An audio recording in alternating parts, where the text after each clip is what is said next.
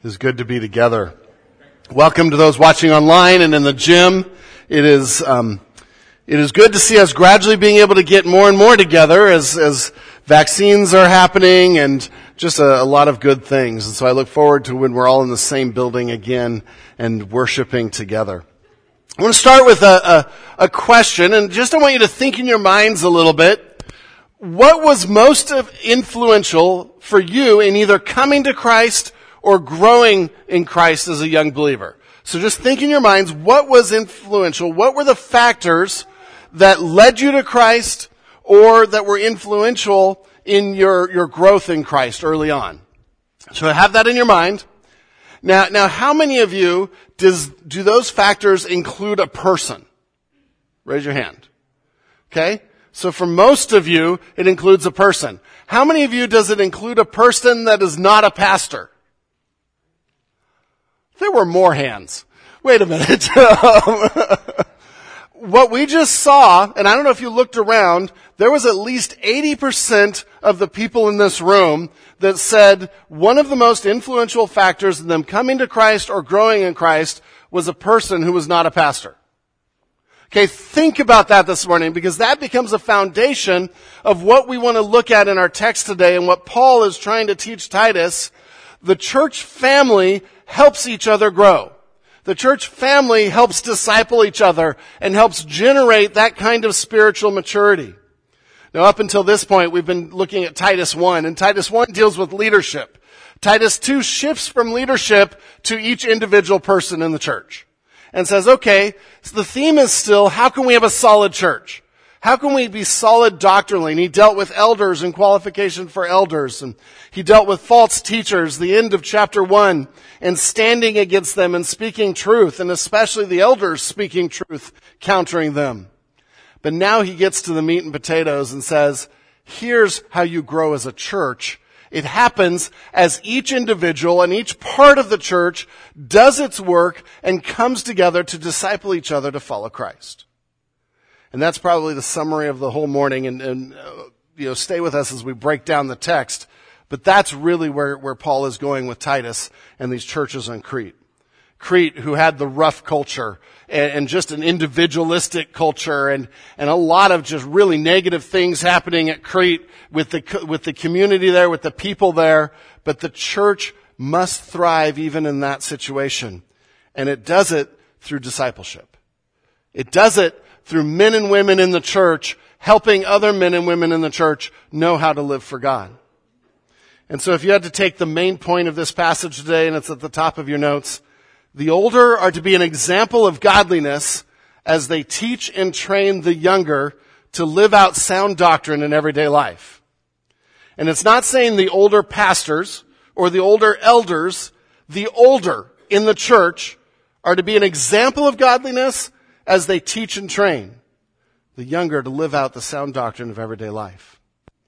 And so turn with me to Titus chapter 2.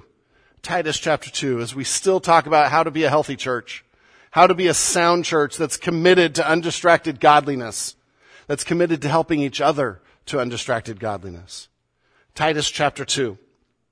And verse 1 serves as an introduction for 2 through 8. Actually, a little bit longer than that. We'll talk next week, but 2 through 8 that we're talking this week. And in verse one is this introduction, and he says, but as for you, and the, that's a contrast to what just came before. And if you look at the end of chapter one, he's contrasting it to the false teachers. And he's talking to Titus here and says, but as for you, as the pastor, as someone leading these churches, helping these churches grow, as for you, teach what accords with sound doctrine or with stable and true doctrine. And so, right from the start, Paul is saying, teach sound doctrine. Teach us what is in accords with or what flows from sound doctrine, what corresponds with sound doctrine.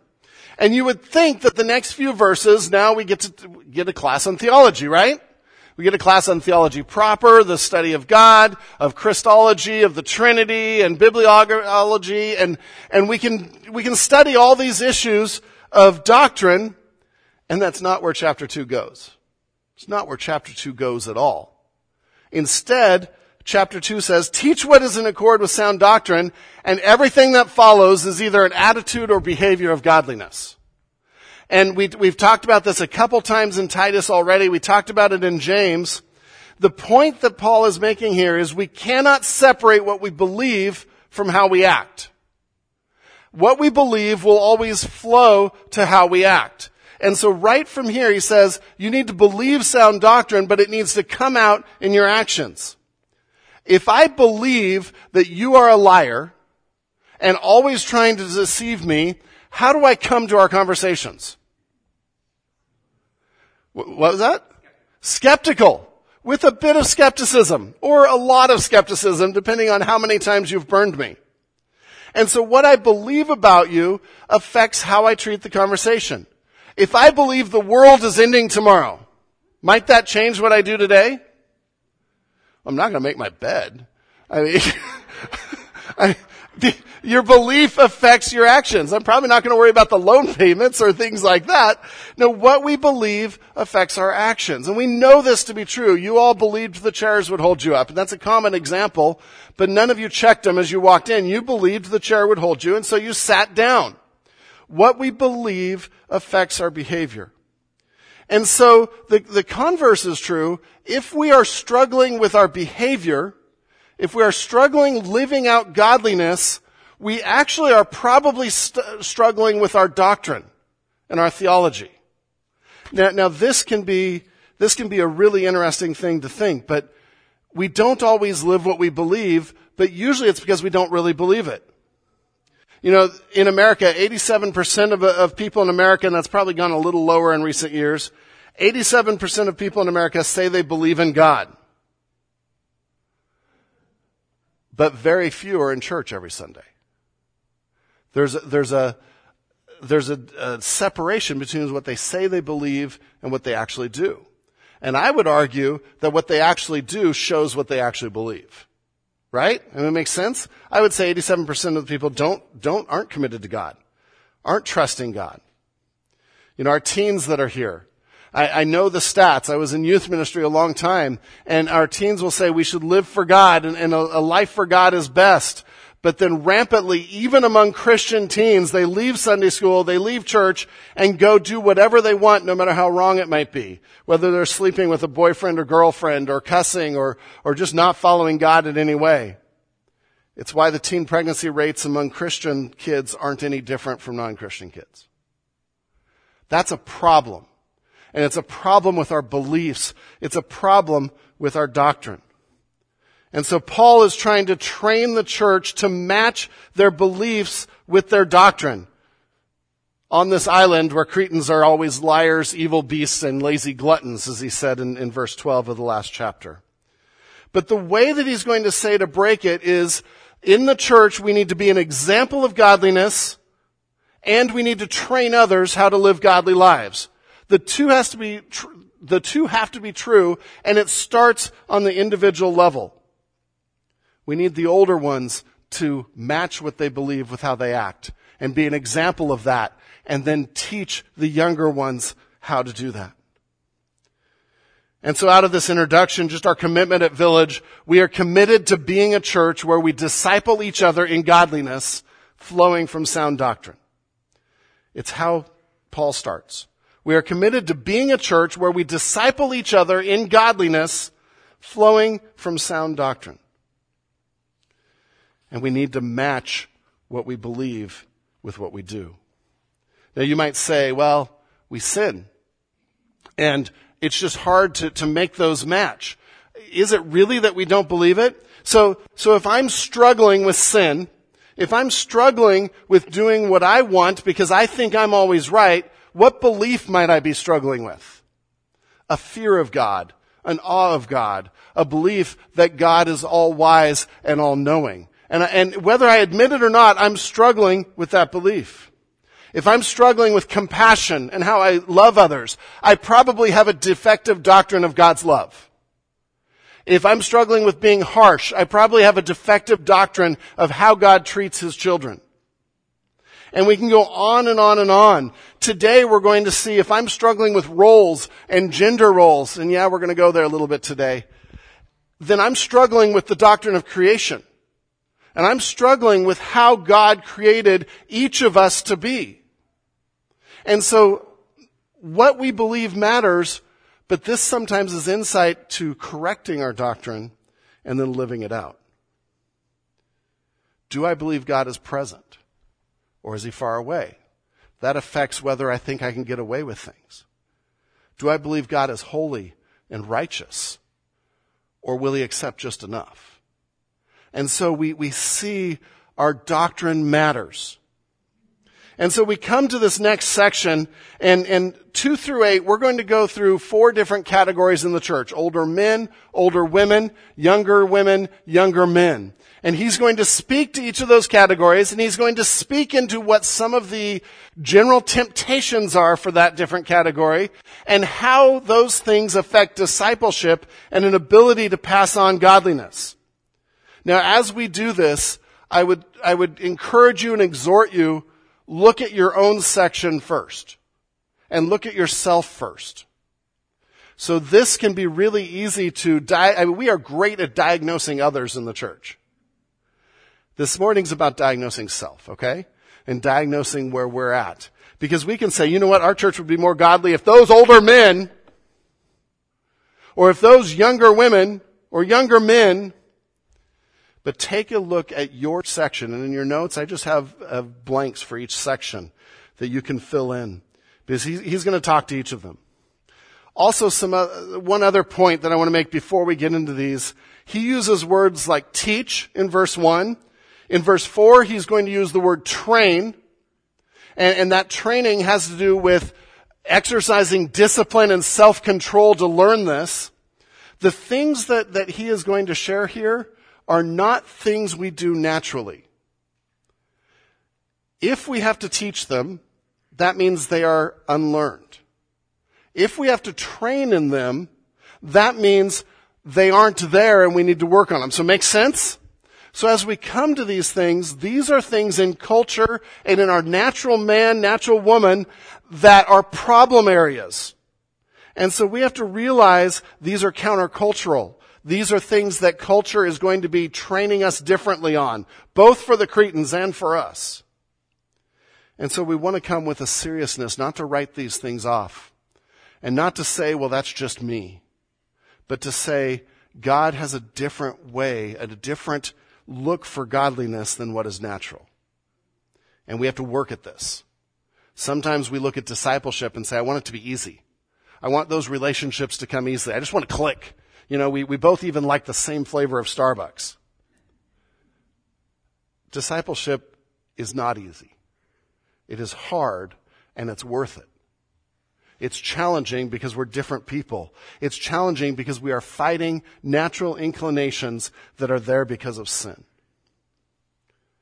And so we come verses two through eight to sound behavior in a discipling church sound behavior in each of the groups. And, and we're to live and teach actions that match right belief in God's Word. And you're going to hear me keep using live and teach or be an example and train because those are the two things that come up throughout this text. Are we an example that qualifies us to disciple? And are we teachable that we can hear the lessons and hear the input?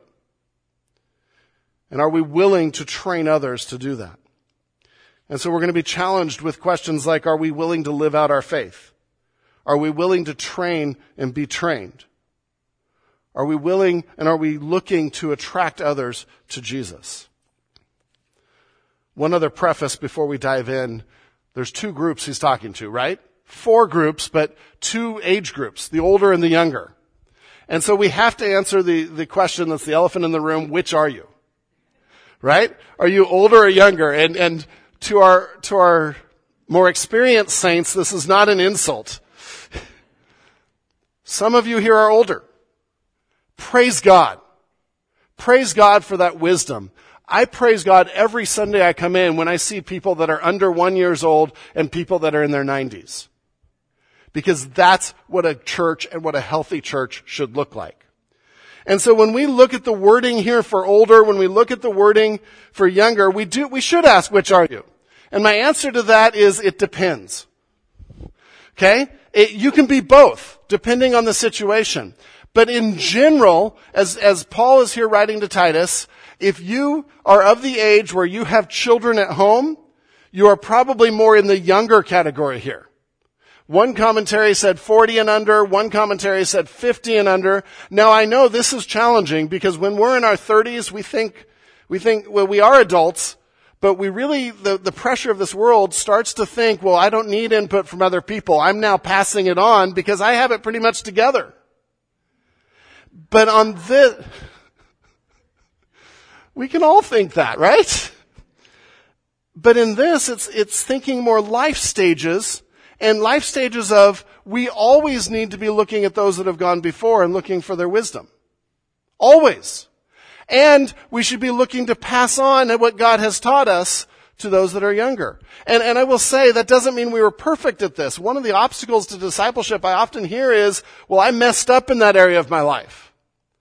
And I actually like hearing from them more. If they're walking with God now, I want to know how they messed up.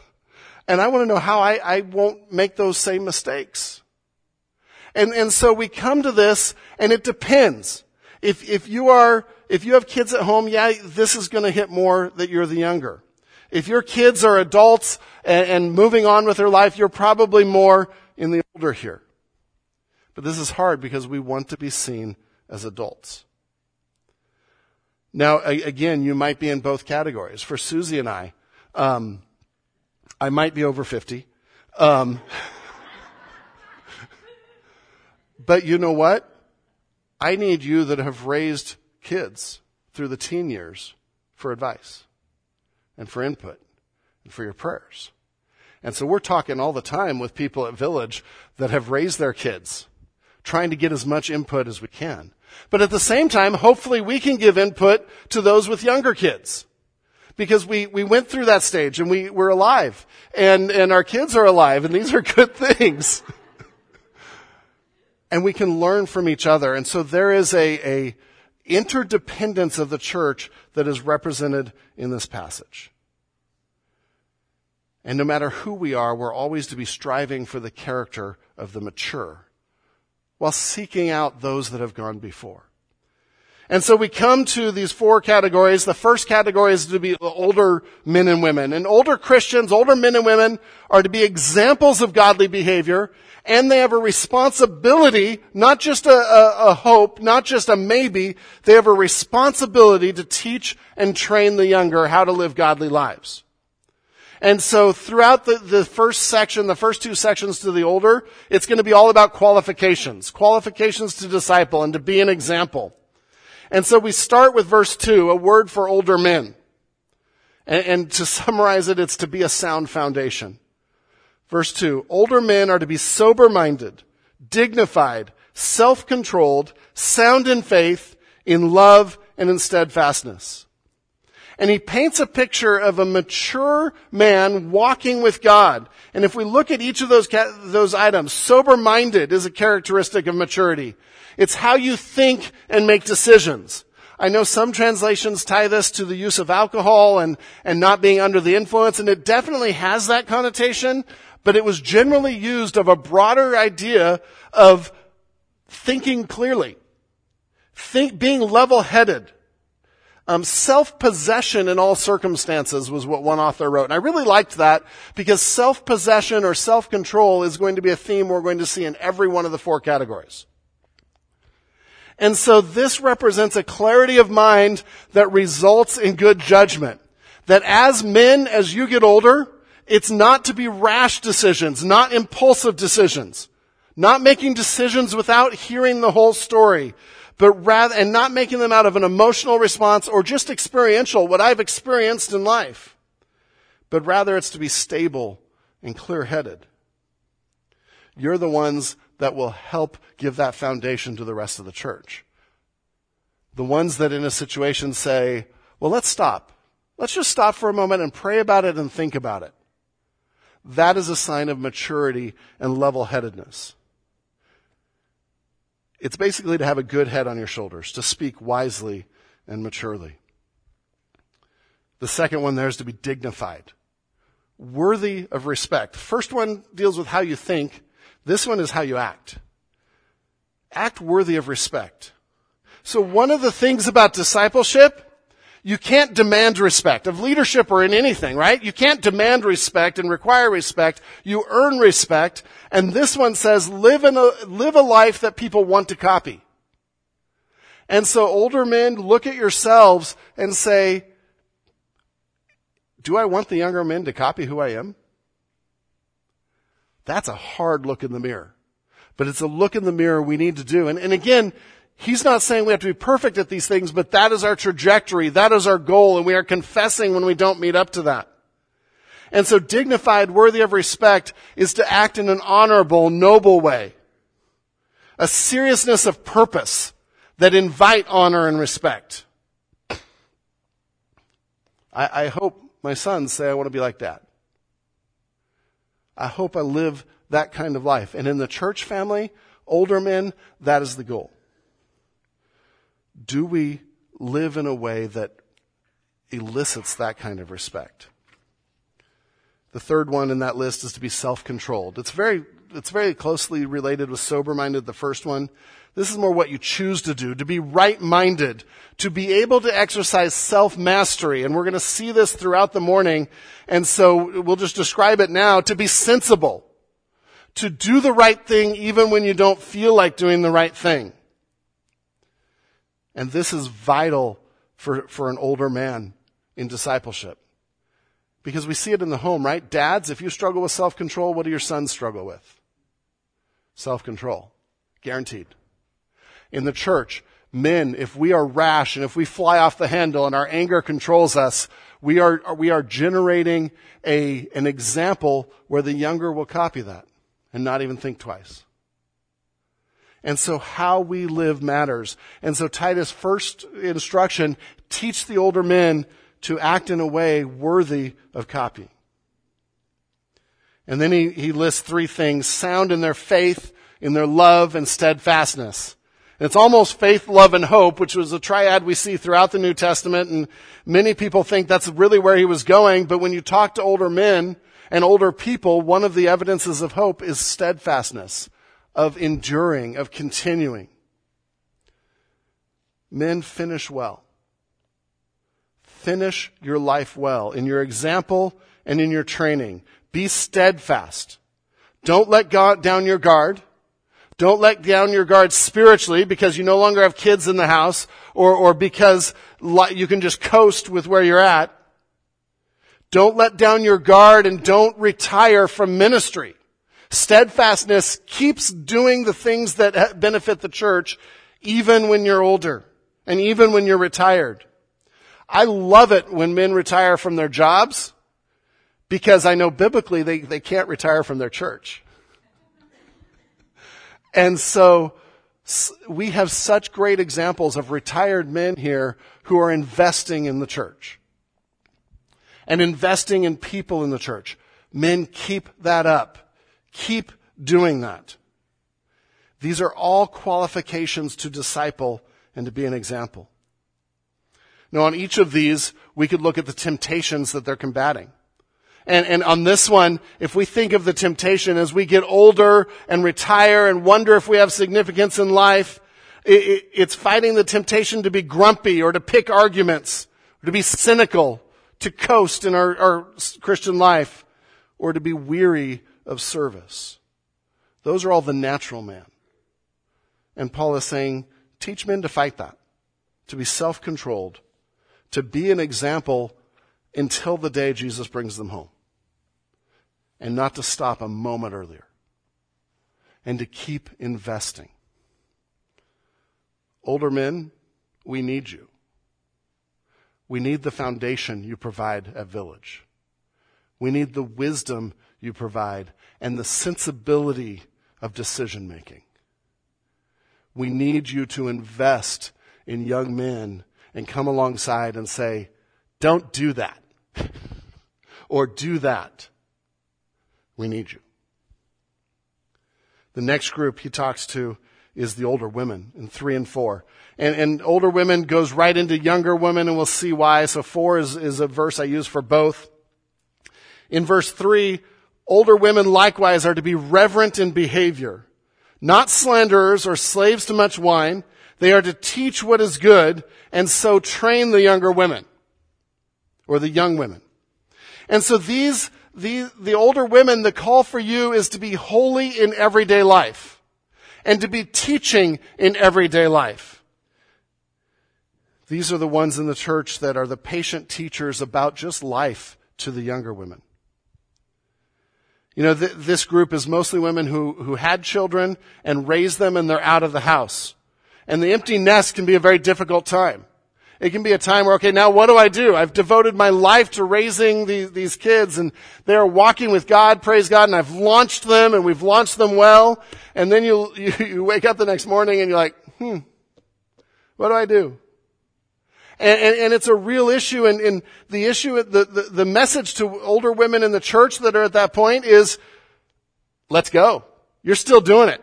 You're still training. You're still helping younger, younger women know how to do this in the church. You're still part of a family, a church family where people are being discipled and raised to follow God. But so many, if we think of the temptations, the temptation at that point in life, especially for older women, is to become a little more cynical, to be much more critical, to talk about others because you have this extra time. And so there's some slander and gossip. It's so easy to fall into complaining about everything that is wrong and letting our guard down because the kids are gone. Kids in the home help us keep our guard up on godliness, moms and dads, right? And when they're gone, it's easy to say, ah, I can just be myself. Being yourself is sinful. We want to be like Christ. And so Titus is, Paul to Titus is going to say, teach the older women how to combat that natural, natural woman in them, the, the sinful nature, and how to live a life again as an example to those that are younger. And so he starts with being reverent in behavior. And he's dealing with their demeanor and their actions and, and reverent in the way they live, a personal godliness. And it's a, it's a call to say, live every moment of life as if it's holy because it is. The word here is actually used of a priestess sometimes. And the idea is to live every moment in life like you are showing God to others, even when your kids are gone. To treat life and to treat ordinary life, as we're going to see by what is taught to the younger women, to treat everyday life as a sacred spiritual ministry. Because when we start to have a dichotomy against the, the sacred and the secular and, and think that the secular life has no spiritual value, that's a problem and it's bad doctrine. Whereas God wants us to be holy in every part of our lives. And so older women, everything you do, even if it feels like much of what you've invested in is now out of the house, everything you do is an opportunity to train and to teach how to live life for God. Going to the store can be holy. Shopping can be holy. Caring for your extended family is holy. This, this is, is saying the manner of life is an expression of your inner character. And so fixing the meals and buying clothes, this is all the idea of doing it for Jesus of being self-controlled in that and focusing on Jesus. He then gives a couple of illustrations, don't do this, and a couple negative issues. Probably these were really prevalent in Crete, but as we read them, I'm like, ah, oh, man, that's true today too. The first one to older women is don't become slanderers. Don't be slanderers. And he's speaking of any speech, true or false, that harms someone else's reputation. It includes gossip. It includes talking about people when you're not talking to them and not trying to re, re, um, resolve the problem. It, re, it involves repeating charges that you've heard, repeating things. We must guard our speech. And, and older women, he, he is asking you to be especially diligent on this to be diligent on gossip. It is so easy to get together with others and friends and just start to air our grievances and, and be, because especially if we process verbally, it, it can be easy to do that. The problem is that's sin and that's gossip and it's harming other people's reputation. And, And, and here's how this works out in the life of the church. Gossip is always a problem, especially in a small family church, right? I think we, we all can acknowledge that. We need the older ones to stand up and say, don't talk about that. That's an inappropriate conversation unless we go bring that person in. Unless we're gen- realistically trying to help. And so it's, it's standing up to not talk about our frustrations with others without trying to resolve it and bring them in. It's not talking about situations others are in and helping others not do that as well. It's standing against gossip. And we can go on for a long time on that one because it's so important in a small church, in any church. He goes on to say not being slaves or addicted to much wine. And again, that was probably a problem in Crete as an escape from life, an escape from responsibilities. But it has to do with self-control, not letting anything control you. But then he says, the positive side, what they're to do, they are to play an essential role in the discipleship of lives of young women. They are to teach what is good, what is noble, what is attractive, what is moral, how to live a godly life. And he goes on and say, and so train the young women, teach them self-control, come in and, and, and help them overcome the natural instincts. The word literally means bring them to their senses. And to our younger women, I'm not saying you're not in your senses. But the word says bring them to their senses because we can, we can lose it when we think of everyday life. We can get some ideas and ways of doing it that are so damaging. And so, older women, we need you. We need you to be an example of godliness in everyday life, of holiness in everyday life. We need you to be an example of guarding our tongues and only speaking well of others instead of negatively about others. And helping the younger ones do better at that, conquer that. We need you when, when your kids are out of the house to adopt some other kids in the church. Young, old, in the middle. Come alongside. Because our young moms need to know they're not alone. And they need to know they're in this with someone else and they have that input. And so the first two sections are the older of the church. Live life in a way that it's worth copying and pass it on. Be an example and train. And then we get to the younger. And the younger are to be learning how to live self-controlled lives. And if he wasn't meddling before, he will now. And he gets into real life and some challenging things, some things that quite frankly, culture says is backwards, culture says is wrong, and culture is bombarding us with sinful messages that are destroying the home and destroying the church. And so we desperately need the older to be helping train a different way of thinking. Because we absorb culture. Without even knowing it, we absorb it. And, and, and, and yes, these aren't going to be popular, but let's look at these things. This is a word for younger women in four and five. And the, the, the general idea is to embrace Embrace and be all in in everyday life in the family. You're discipling.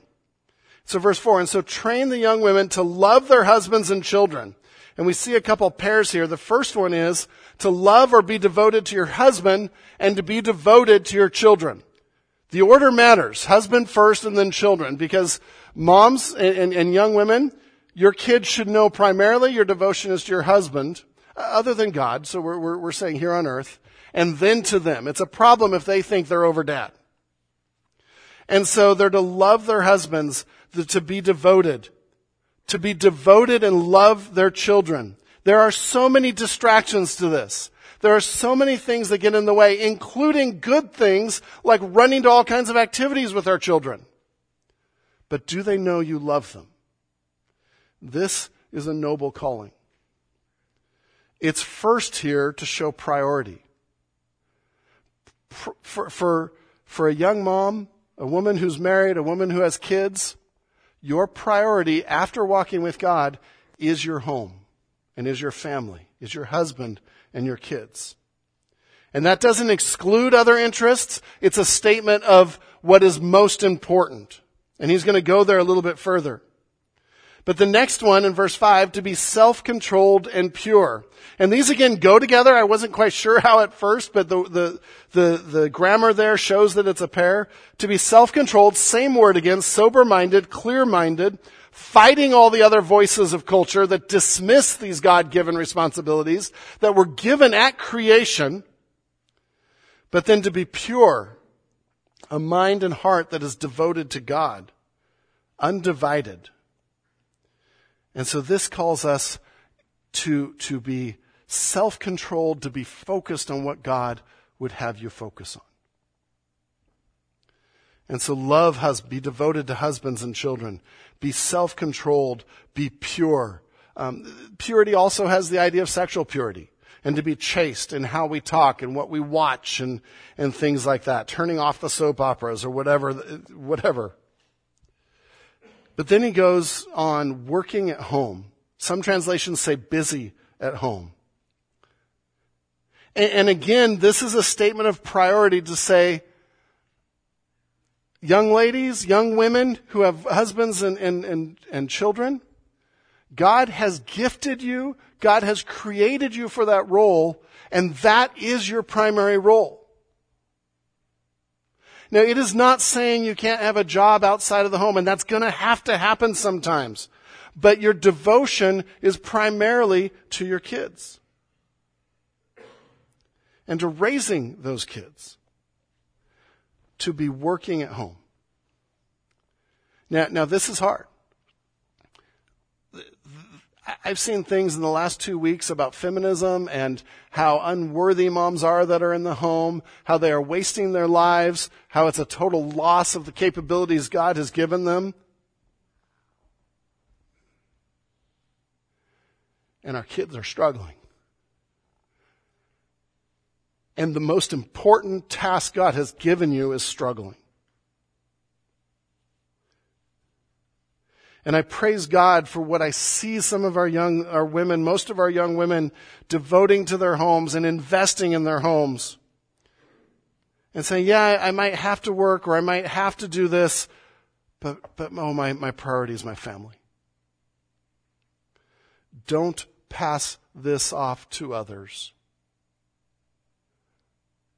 Embrace it. God has gifted you to do this. If He has given you kids, He has gifted you to take care of those kids. And He will give you the strength.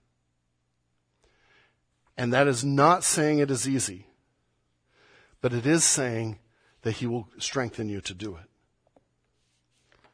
You know, part of, part of this as I, as I interact and, and, and this is, inter, this is an interesting thing to talk about because Paul is actually telling Titus, get the older women to, to teach the younger women how to do this. And so a little bit I'm telling the older women what to teach. But, but we're all here and it's scripture. Um, and I am fully aware that I have never been a mom and never will be, no matter what you hear in culture. I am fully aware that my responsibilities are different and heavy in a different way. And so this is why we need the older women to come alongside because what I see us absorbing from culture, especially the messages that you younger women are being bombarded with, is that it's not enough. And, and I see looking for significance outside the home, looking for fulfillment outside of the home. You will not find it. Outside of the roles that God has created. And you'll search and get frustrated and spiral the answer is to fight culture and say, this is where God has created me, gifted me, and where I will find significance. The people you influence most call you mom. Think about that. And I know that that is a heavy weight. I know when kids and toddlers are screaming and you don't know what to do, the weight of that. But good doctrine goes to good behavior. Right doctrine goes to right behavior. And God created male and female with different gifting, different roles, both equal, but both significantly able to do the things He has called them to do.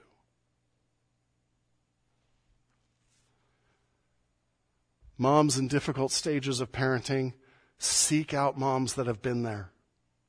Seek out moms that have gone before and have survived. And listen to them. Hear them. Paired with that, working at home is the next one, kind. And again, the grammar pairs these together. And so most commentators think this has to do primarily with the tone in which you run a household, the tone in which you, you parent. And so to keep kindness, to keep what is good while running a, a household. One author said it would indicate a lack of irritability in light of nagging demands. I'm like, yeah, right. is that possible? With God's help, with the Holy Spirit, it is. That's the goal. To fight that irritability, to fight the nagging demands of the mundane and the routine.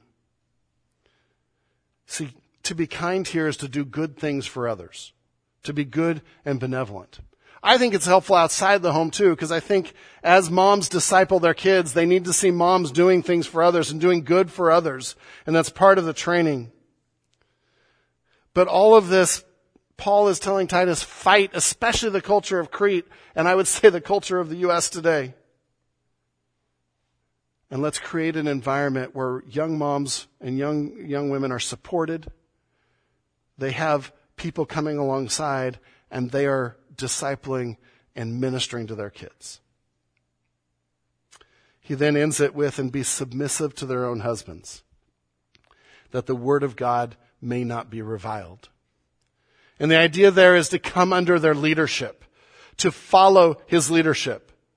And, and, and we could spend a whole day on what that looks like and, and cover Ephesians 5, but it's, it's, it's it's acknowledging the roles that God created and that we are equal but have different roles and neither of us do the other role, other's role very well.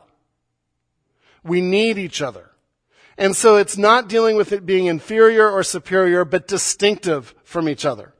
One author said each sex has distinctive features, not only physically, but emotionally and psychologically. Such features are for the mutual benefit of the other. And so this is the idea of, of having an equal voice, but coming under the leadership of your husband. And again, that is so countercultural today. I'll probably get banned from YouTube after this message. But it's truth. And it's how God created it to work. Ultimately, the point isn't to have really happy, fun homes, that the Word of God may not be reviled. This is bigger than you. It's about God's reputation. It's about God's testimony. That's where the biblical focus is. And so these are hard things to say. And they are hard things to do when you're in the middle of it. But it flows from sound doctrine that God created this.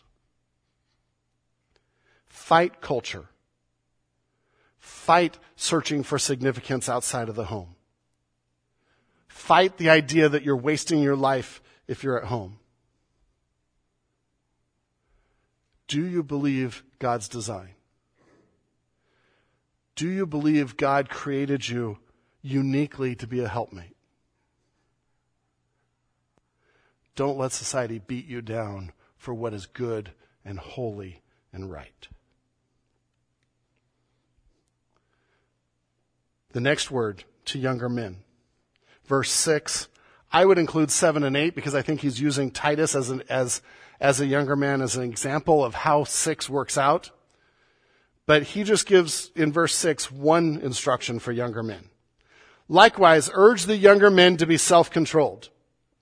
Now, before younger men that are here, before you say, I'm off the hook, I only got one. I don't have as many problems as the other three groups. This is awesome. Let's just get rid of that idea right now because first he starts with urge the younger men. He doesn't say this to any other group. The urge there is basically yell this to the younger men. Be self-controlled. And he's not saying that they have no other issues, but he's saying that every issue they have flows from a sense of self. And if they fix their issues with self, it fixes most issues with life.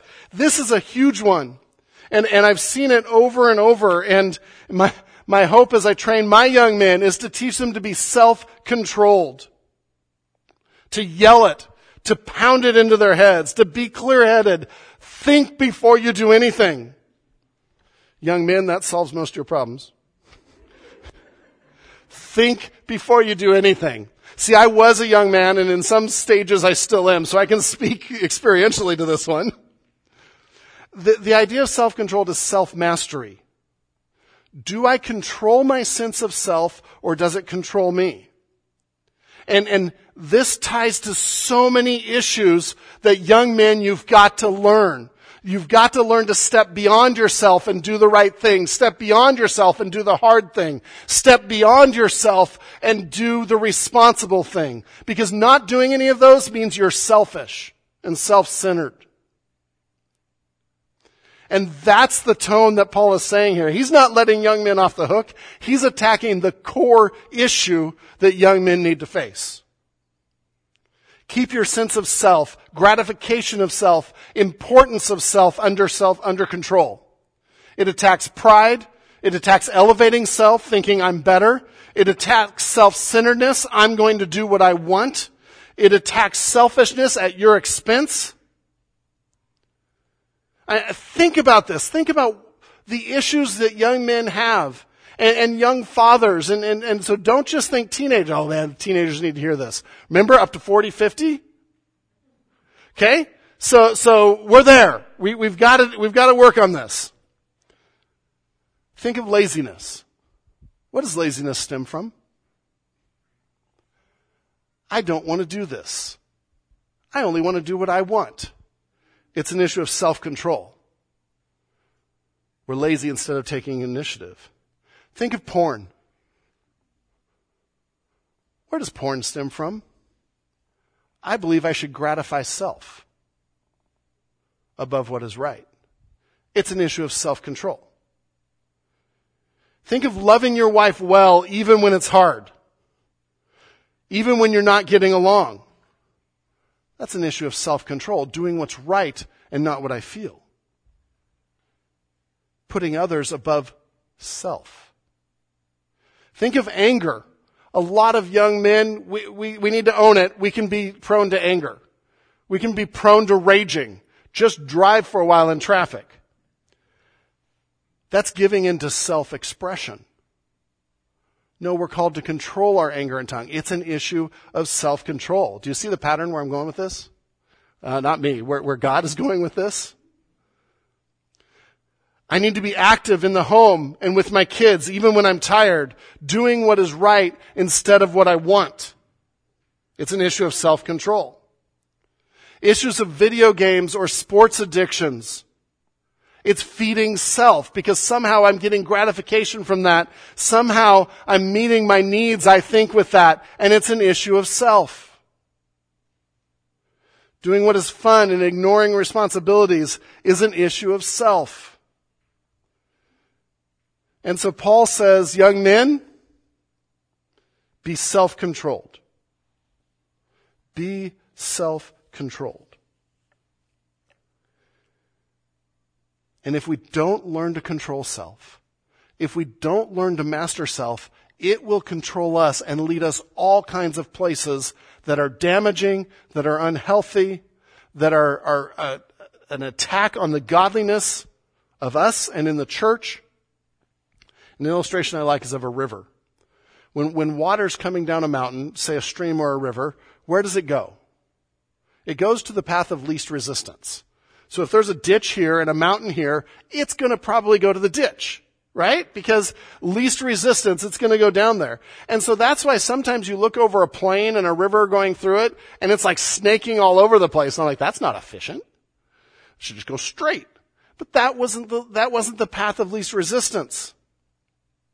The same is true of self-control. If we aren't taking control of that, young men, and saying, this is what's right, this is where we should go, we are going to meander all over the place and be a mess.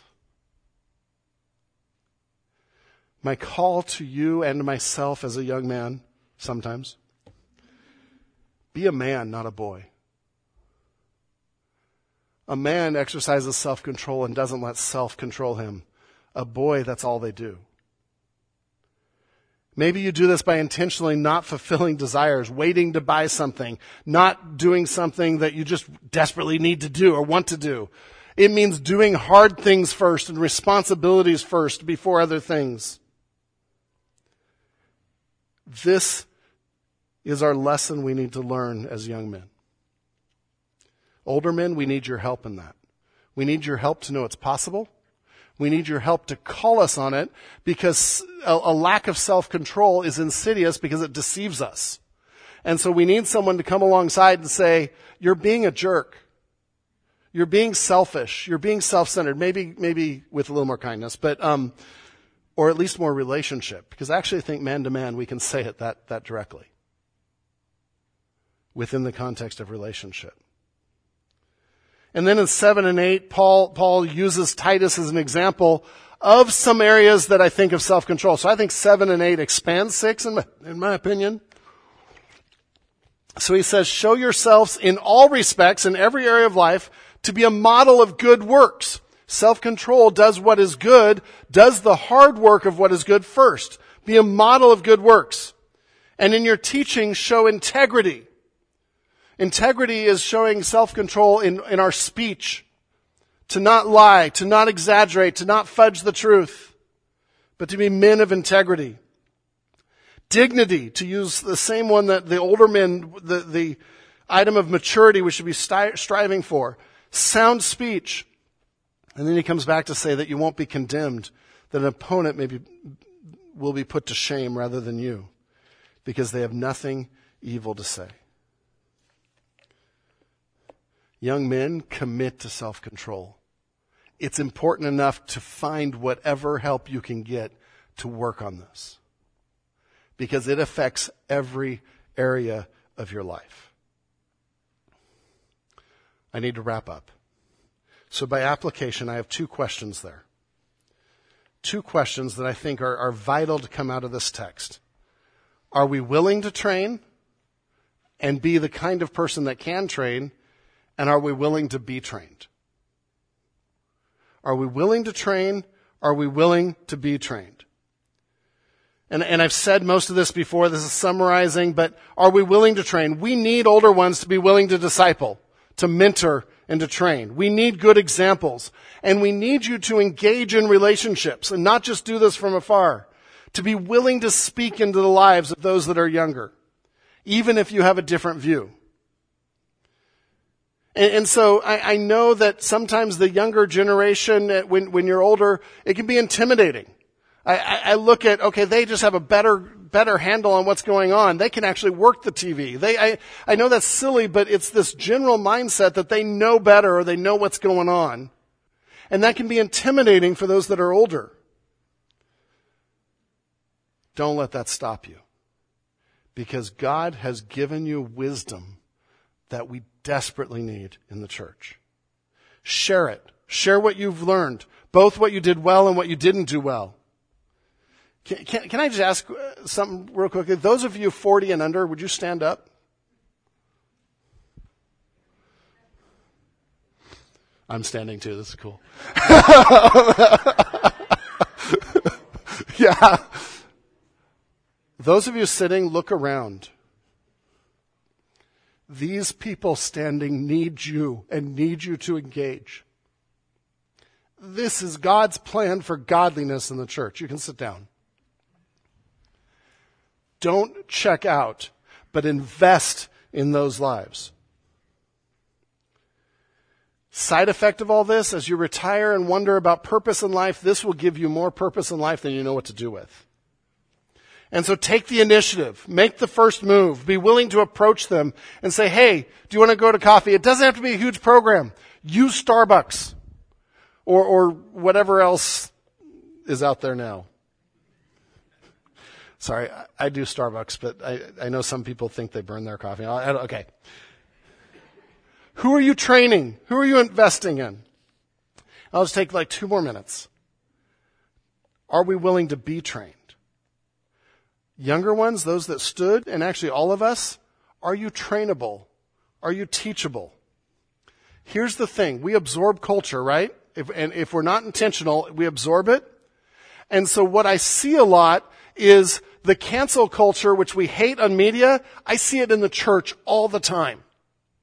Because what I see is when someone's in a discipling relationship, and I can't count how many conversations I've had about this, where someone that is younger, all of a sudden the older person will challenge them on something, or will say something they disagree with, and I've seen relationship after relationship end after that. That's wrong. That's wrong. That's cancel culture in our church because somehow we want to push away in our culture those that differ with us. And that destroys discipleship. Because if that person doesn't differ with us, they're just an echo chamber helping us reaffirm bad ideas. We need people in our lives that will differ with us in a godly way, that are willing to say, that's not right according to God's word. But let's work together to do what's right. And so my challenge to you that are younger is be teachable. Listen. Be open that you might not have it all together. Because I got to tell you, I don't have it all together when it comes to parenting or anything else in life for that matter. I need those that have gone before me to pray for me, to mentor me, to come alongside. Are we willing to be trained? So, my challenge to you is to take the initiative, make the first move and go find someone older than you that can invest in you. Now, you might think, you just said that to the older ones. Yeah, I did. Both should be seeking this out.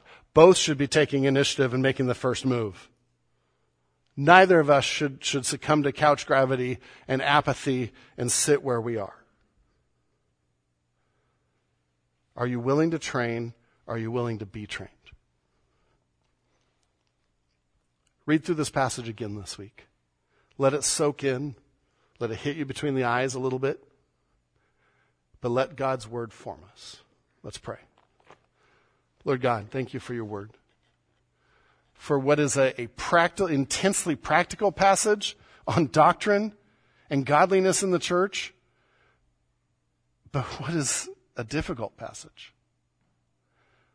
Lord, help us to be a church where discipleship is part of our DNA, where we are seeking it out, where we are investing into each other and hearing the hard things. All for the sake of godliness and following you. Thank you for your word, God. In your name, amen.